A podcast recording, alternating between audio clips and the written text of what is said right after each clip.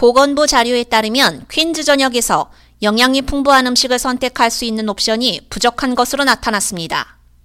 슈퍼마켓에 대한 보데가의 비율이 높을수록 지역 주민들이 건강한 음식을 쉽게 접할 수 없다고 시 당국은 밝혔습니다.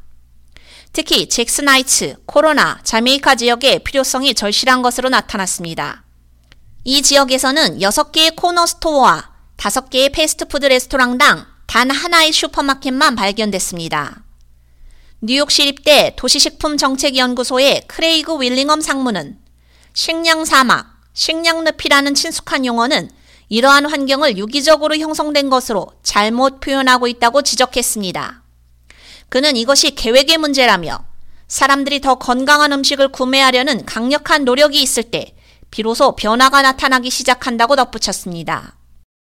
뉴욕 시의회 의원인 시에카 크리슈난도, 잭슨 하이츠와 앨름 허스트는 뉴욕시에서 아동 비만율이 가장 높은 곳 중 하나라고 밝혔습니다. 그는 건강한 음식에 대한 접근성 문제가 자신의 지역구의 당면 과제이며 저소득층 뉴욕 시민들에게 불균형적으로 영향을 미친다고 덧붙였습니다. 이에 대해 지역 공동체들은 그들만의 방법으로 해결책을 찾고 있습니다.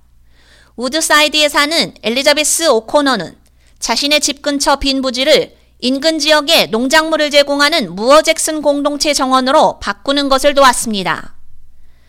자라 자선재단의 새로운 보고서에 따르면 퀸즈 지역 가정의 약 25%가 영양가 있는 음식을 안정적으로 접할 수 없는 것으로 나타났습니다.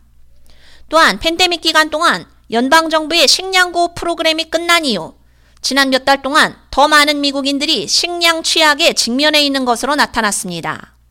미국 농무부에 따르면 건강을 유지하기 위한 식량을 구매하거나 섭취할 수 없는 상태를 가리키는 식량 불안정에 전국 어린이의 10%가 직면해 있는 가운데 퀸즈의 경우 식량 불안정 비율이 전국 평균의 2배에 달하는 실정입니다. K-radio 유지연입니다.